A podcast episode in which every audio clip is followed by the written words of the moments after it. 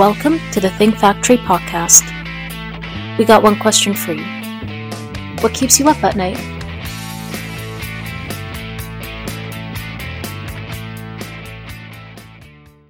Hello and welcome to the Women's Roundtable podcast powered by the Think Factory, where we learn how women think big and grow their business. My name is Susan Kleiner. I'm a partner with Outside General Counsel Solutions, and I am the host of today's episode. I'm happy to have with me today Stephanie Lamancusa, the Executive Director of Vineland Treatment Center, which is a Pinnacle Treatment Center. Stephanie is also a licensed therapist. Stephanie, it's so good to have you here today. I'm so honored to have you here, and it's been a joy getting to know you and hear more about your story. First of all, tell me a little bit about Pinnacle and your position as executive director. Hi, Susan. Thank you for having me. I'm glad to be here. Um, I'm the executive director of Vineland Treatment Services with Pinnacle, and I oversee the clinical, medical, and financial aspects of an outpatient opioid treatment program utilizing medicated assisted treatment. We roughly service uh, 550 patients with a 30 team member uh, staff, and we are one of the faster growing de novos within Pinnacle. So we had a really fast growth within two years of the company. So you've had a lot of patients in the past two years. That's amazing. So tell me more about your other work. So I'm also a licensed uh, clinician and therapist, and I work at a private practice holding a small caseload that I meet with uh, clients during the week. And then I also provide outside supervision for individuals that are working towards their licensure in the field. So it's been really interesting for me lately. I don't know about you, but when I when I'm uh, watching TV or reading books, and I feel like now is the point in time where we're starting to reflect back on the pandemic. You know, where they go back and you can see that they're living through the pandemic. And I think that that oppor- you know offers us this great opportunity to be reflective. And I think your story and you know the growth of the Vineland Treatment Center is actually remarkable. So I, I want to set this up for the audience and then I want to talk to you some more about it. So your, your treatment center opened up March 11th, 2019, right? Yes. And it was the first provider in a 30 to 40 mile radius, correct? Yes. And so we all know that, you know, we have, we're facing this opioid epidemic. I think it's hit, you know, that area tough, just like other parts of, of New Jersey and the country. So March 11th, 2019, you open one year later, almost to the day, you know, pandemic. Yeah. So, so what did you do? How did you survive? Um, ultimately, we just had to survive. Um, and with that being said, we had to remain calm, um, and really figure out how to get through it.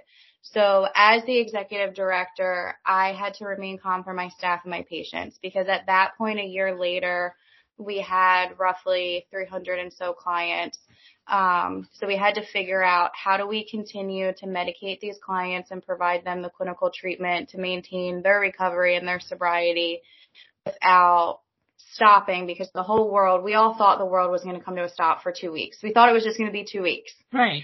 Um, so, you know, how do we continue this where we're a very face to face program? Um, and we had to continue. We didn't have a choice to stop. So what we did, what I had to do was very closely monitor the federal guidelines from the CDC for what was acceptable and, you know, precaution for COVID while also looking at what the guidelines were for medicated assisted treatment and clinical treatment and how do we do that safely for the clients and the staff. Um, so we really had to make sure the clients were safe, the staff were safe, and everybody was still getting the treatment and the employment that had to be provided. Um, I think the key part for me was making sure that everybody had open lines of communication, everybody understood what was going on, and everybody was getting exactly what they needed. Wow. So it's like, it was like keep calm and carry on, but like talk about it and communicate about it. I mean, so when that happened, did you actually see an increase in the need for services during the pandemic? You know, what happened with your clients? Um, it was definitely they were concerned of how am I going to continue services. They didn't want it to stop because a lot of other outpatient providers did stop services. Um, because, you know, treatment is a face-to-face person-to-person modality. So they were concerned that this was just going to stop how everything else shut down. And that's not something that this modality of medicated assisted treatment can be provided. The medication needs to be provided daily. Um, so we had to figure out how do we continue dosing? How do we continue treatment? And I think the key was ensuring that everybody understood the safety guidelines and protocols so there was a time that there was myself and a select handful of medical providers in the building with select few clients at a time to ensure the 15 foot rule and how many in a provided square foot to avoid, you know, passing COVID or getting it and doing this for hours upon days to make sure everybody received treatment while all the clinicians were at home providing telehealth services. So you know, while everybody else was shut down and stayed home for two weeks, I probably worked the most during, you know, that first month of March. Yeah. And of course, obviously it ended up being a lot longer than two weeks. So, I mean, you had plenty of time to like refine and continue to refine, you know, what you were doing and how you were reacting. And I imagine the fact, I mean, you're an executive director, but you also described yourself as a clinician at heart. And I imagine that that mindset of being a clinician really helped you uh, in dealing with your clients and your staff and, you know, maintaining your business, right? Yes. I think the key part of remembering, you know, the clinician at heart and providing that safe space to everybody, um, whether it's coming from me to my staff to my clients to any other individual is we're all human. Uh, we all have a need. We all need a safe space and providing that to every single person that walks through our door. Uh, to ensure that they're being heard, they're being provided the services that they need in a safe way. Wow. So, so with all that being said, I mean, I, unfortunately, you know, we're still dealing with COVID, right? It's, it's different than it was. You know, thank God, like the panic, you know, that we experienced early on is over. It's not done yet. But can you look back to, you know, the past couple of years and say that there's something that you really learned or there's a takeaway from your experience uh, in leadership during the pandemic? Yeah, so one thing that I learned was that uh, to embrace the change and just trust that it will all work out. Uh, I was very scared internally of what this change was going to be. What was it going to look like? How is this all going to work out? What am I going to do? This is brand new territory. You know, those were all real internal fears that I had to process and somewhat keep internal and, you know, kind of process myself because I could not bring that to the table to the rest of my team. So in doing that, I really had to learn to embrace the change, find that silver lining and how do I take full control of this opportunity to bring a positive out of this um, and how do we work with what we have to move forward with this new opportunity. Even though it was a pandemic, it seemed like a bad thing. It seemed like, you know, the world was coming to an end, but how do we make a positive out of this? So I would say I learned to just really embrace the change and trust that it will work. So how did you get support like during this time period? Yeah, I have to give full credit to the team that I have at Pinnacle Treatment Centers. Uh, my fellow executive directors within the state of New Jersey are my ultimate, ultimate support system. Um, huge shout out to them. Without my uh, fellow EDs, I would not be where I am throughout my journey. Just us being able to talk to each other, process things, bounce ideas off of each other, kind of vent at the end of the day, come up with new ideas, being able to send an email, a phone call, just get feedback. I truly believe that having that open communication of support system and the availability when needed really helped me help my team. Um, so it's not something that one person can do alone. And I do believe that having your tribe that helps you is what really makes the difference.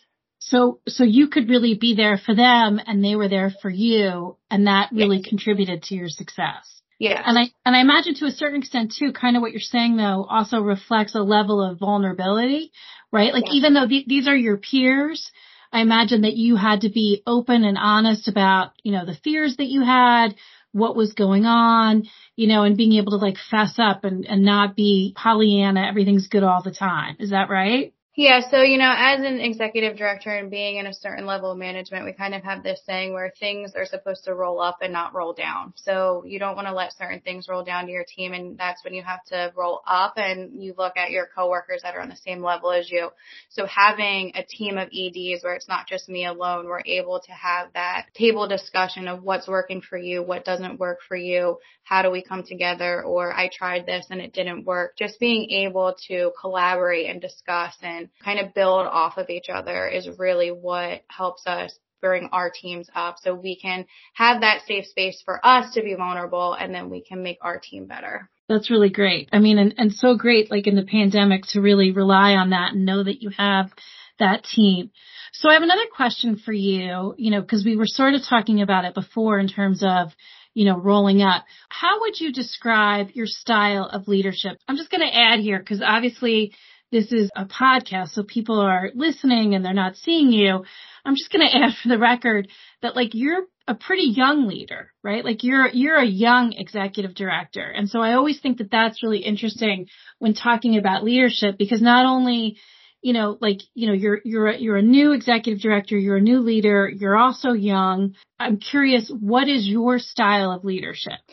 So my style of leadership is really keeping it basic and keeping it real in the sense of leaving the door open, having honest communication, being able to make myself available to my team, having conversations that need to be had in real time, being able to help them in the good times, the bad times, having conversations that are back and forth, being a true team player, working side by side by them, being in the moment with them, um, helping them in person along the way if they're having an issue with a client or a situation, being there with them and not directing them.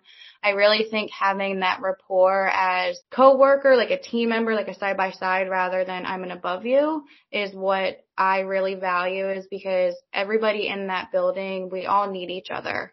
Um, there's not a day that we all can't function without each other and we, we need to build each other up every single day. So just as important as my role is, so is theirs. So I really like to keep the daily check-ins. How are you? How's it going? How's life? How's home life? How's school going? You know, what are your goals this week, this year? And then, you know, talk about work and how can we do better at work? So having that roundabout open conversation and rapport, um, and just keeping it basic and simple and just being humans. That's, that's my role. That's how I go. I definitely hear you. I mean, you keep it real, um, and you, it sounds like you're, you know, you're, you're real, you're sympathetic. And like you said, you know, you, you get to know your people. I imagine it also helps too, though, that you're like a mission driven organization, right? Like everybody plays an important role in delivering really vital services, you know, and, and I imagine that helps too. So that's a big key too, is that we all have to have the same goal. Uh, so my job as an executive director is linking that clinical piece with the corporate piece. So my job is to kind of interpret the corporate goals and values and missions and link it with the clinical team and how do we provide those services in real life? Cause you know, we can take numbers and words, but what does it look like in real life and how do we do that? So my job, I like to say is kind of marry those two and kind of make it one and make it a unity and make it human, make it real, make it um, sympathetic and something that has value rather than somebody that's driving and pushing numbers and trying to meet, you know, like a, a goal. So linking those two is really important. And like you said, having that common goal at the end of the day is really what keeps us on the same page. So what do you wish you had known when you were first starting out? I mean, uh, on this journey, uh, you know, that you're now executive director, we didn't really talk about your career path, but you obviously didn't start off in that kind of leadership. But looking back, what do you wish you had known when you were first starting out? When I was first starting out, I think I would tell myself um, to really embrace the change that you're going to experience and just trust that it's going to work out. Um, to really just find that silver lining, just learn and roll with the new opportunities that come your way and just kind of trust the process and lean into that journey. And, you know, what words of encouragement would you have? You know, if you could go back and talk to your younger self. If I could talk to my younger self, I would tell her to don't let your own fears hold you back from doing something. Just really learn to, to push yourself out of that comfort zone. learn how to not be content and find your true happiness and just really push yourself and don't let fear get in your way. For sure. I mean, it is cliche, but it's so true, right? Like it is. It is. So much of it is about, you know, not letting fear get in the way. So what's next for you? Like, what are you excited about? I am excited to continue growing. Um, I love just improving myself, improving educationally, professionally, uh, just personally. I'm looking forward to 2024. I have some travel plans coming up, so I'm looking to travel next year. I haven't done that in a while. Um, so we'll see what comes of that. Maybe there's there'll be a new journey traveling abroad. That sounds great. All right, yes. so the one question we ask everyone from the Think Factory podcasts is what keeps you up at night? Oh, well, if my dogs want to go out at 2 a.m., they definitely keep me up. Oh, that's the worst. it is, it is. But I think one thing that definitely keeps me up at night stress wise is um when something's left unsaid. I think there's something important about communication um within a relationship with anybody in your life, whether it's a significant other, friends or family that um, if you leave something unsaid that there's an unfinished conversation or just something's not clarified or just something you never got off your chest. So I really think it's important to really have the deeper conversations, tell people you love them, kind of have that deeper deeper connection conversation and just don't leave anything left unsaid because you really don't know, um, you know, if you'll ever have a chance to say it. Mm, that's great advice. Um, so where can people follow you? So one little secret about me is that I do have a podcast of my own with one of my best friends. Um, so it is called Tell Me How You Really Feel.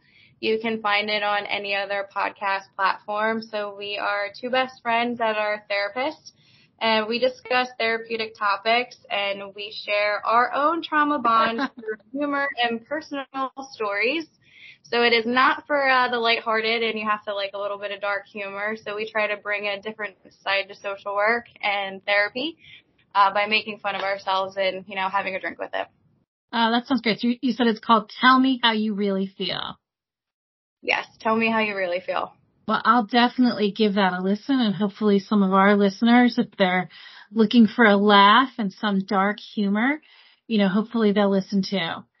So I want to thank you so much for your time today. And I'd like to remind our listeners to be sure to check out the other Women's Roundtable podcasts so you can learn how women think big and grow their business. Thanks so much. Thank you for having me, Susan. I appreciate it.